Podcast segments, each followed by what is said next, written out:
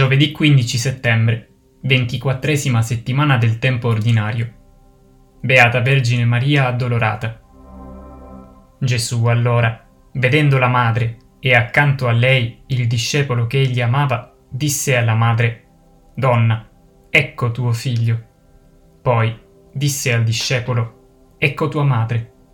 E da quell'ora il discepolo l'accolse con sé.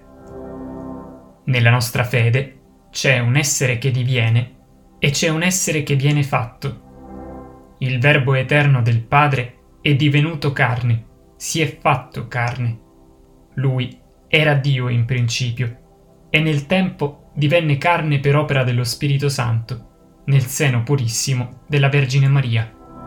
Ciò che si predica del Verbo eterno o del Figlio unigenito eterno del Padre non lo possiamo predicare della Vergine Maria.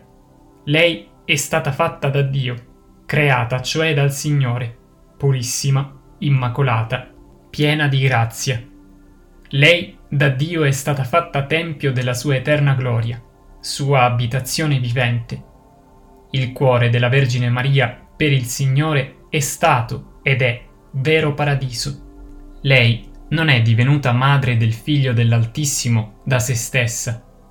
Prima lei, con decreto eterno, è stata scelta per essere la madre del Figlio dell'Altissimo. Poi, dal Signore è stata fatta immacolata e colmata di ogni grazia. Poi, a lei l'angelo Gabriele ha manifestato il volere del suo Dio e lei si è dichiarata la serva del Signore. Qualsiasi cosa il Signore avesse voluto fare di lei, lui avrebbe potuto farla. La Vergine Maria riconosce che tutto in lei è opera del suo Dio e Signore e lo canta nel suo inno di lode, di benedizione, di ringraziamento, di purissima profezia. Grandi cose ha fatto per me l'Onnipotente, e santo è il suo nome. Perché l'Onnipotente ha fatto per lei grandi cose? Perché ha visto l'umiltà della sua serva. In cosa consiste questa umiltà? Nell'essere la Vergine Maria opera esclusiva di Dio. Lei perennemente veniva fatta dal suo Dio e lei si lasciava fare senza opporre alcuna resistenza. D'altronde mai avrebbe potuto opporre una qualche resistenza. La resistenza la oppone il peccato. Lei non avrebbe potuto opporre alcuna resistenza perché sempre purissima e perfettissima nell'obbedienza e nell'amore, nella fede e nella speranza, e in ogni altra virtù. Per opera dello Spirito Santo, lei è stata resa madre del Figlio dell'Altissimo. Lei non si è fatta madre, è stata fatta madre, madre del Figlio unigenito del Padre. Questa è la sua vera grandezza. Mai nessun'altra donna potrà essere insignita di una così alta dignità.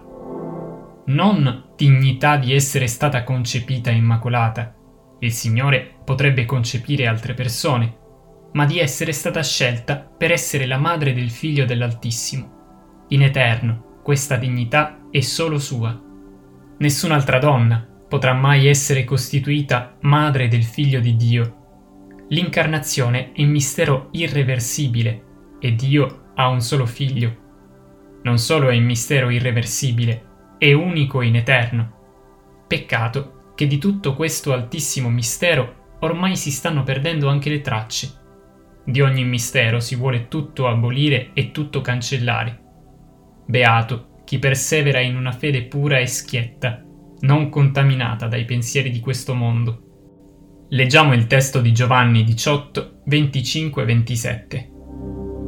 Stavano presso la croce di Gesù sua madre, la sorella di sua madre, Maria, madre di Cleopa, e Maria di Magdala. Gesù allora, vedendo la madre e accanto a lei il discepolo che egli amava, disse alla madre: «Donna, ecco tuo figlio». Poi disse al discepolo: «Ecco tua madre». E da quell'ora il discepolo l'accolse con sé. Maria oggi è fatta madre del discepolo e il discepolo figlio di Maria. Non è stata Maria a farsi madre del discepolo e né il discepolo a farsi figlio della madre.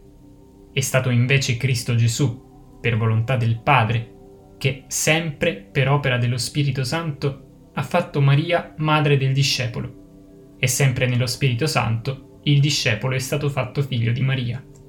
Non però madre per natura, così come è avvenuto per Cristo Gesù, ma madre nell'ordine della grazia. Che significa madre nell'ordine della grazia?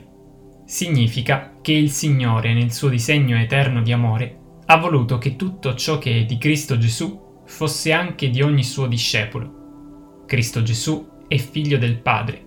In lui tutti i suoi discepoli, per grazia, diventano veri suoi figli. Gesù è vero figlio di Maria.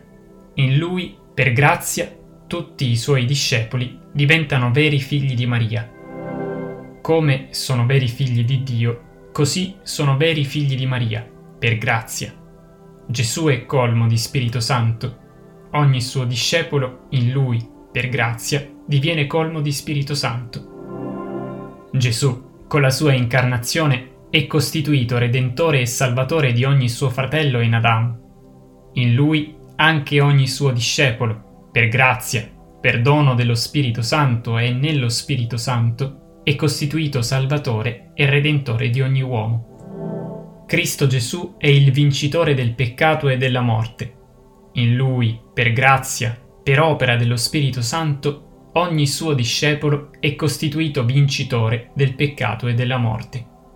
Ma tutto questo grande mistero si compie in Cristo, si vive con Cristo e per Cristo. È evidente che se ogni suo discepolo partecipa della vita e della missione di Gesù e di ogni altra sua relazione, infinitamente di più questa partecipazione è della madre sua, sempre però nell'ordine della grazia, divenendo il discepolo di Gesù, vero figlio di Maria, da Maria lui dovrà essere preso per mano e condotto fino alla sua immolazione sul Golgota.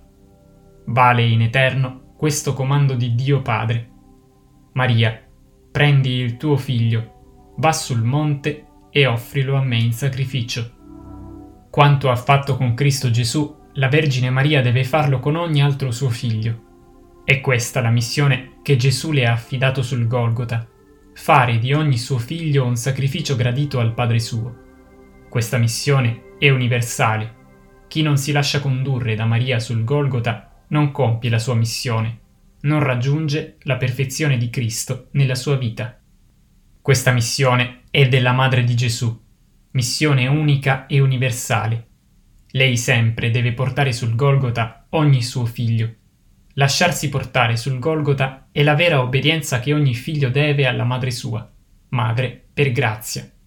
È il mistero della madre e del figlio.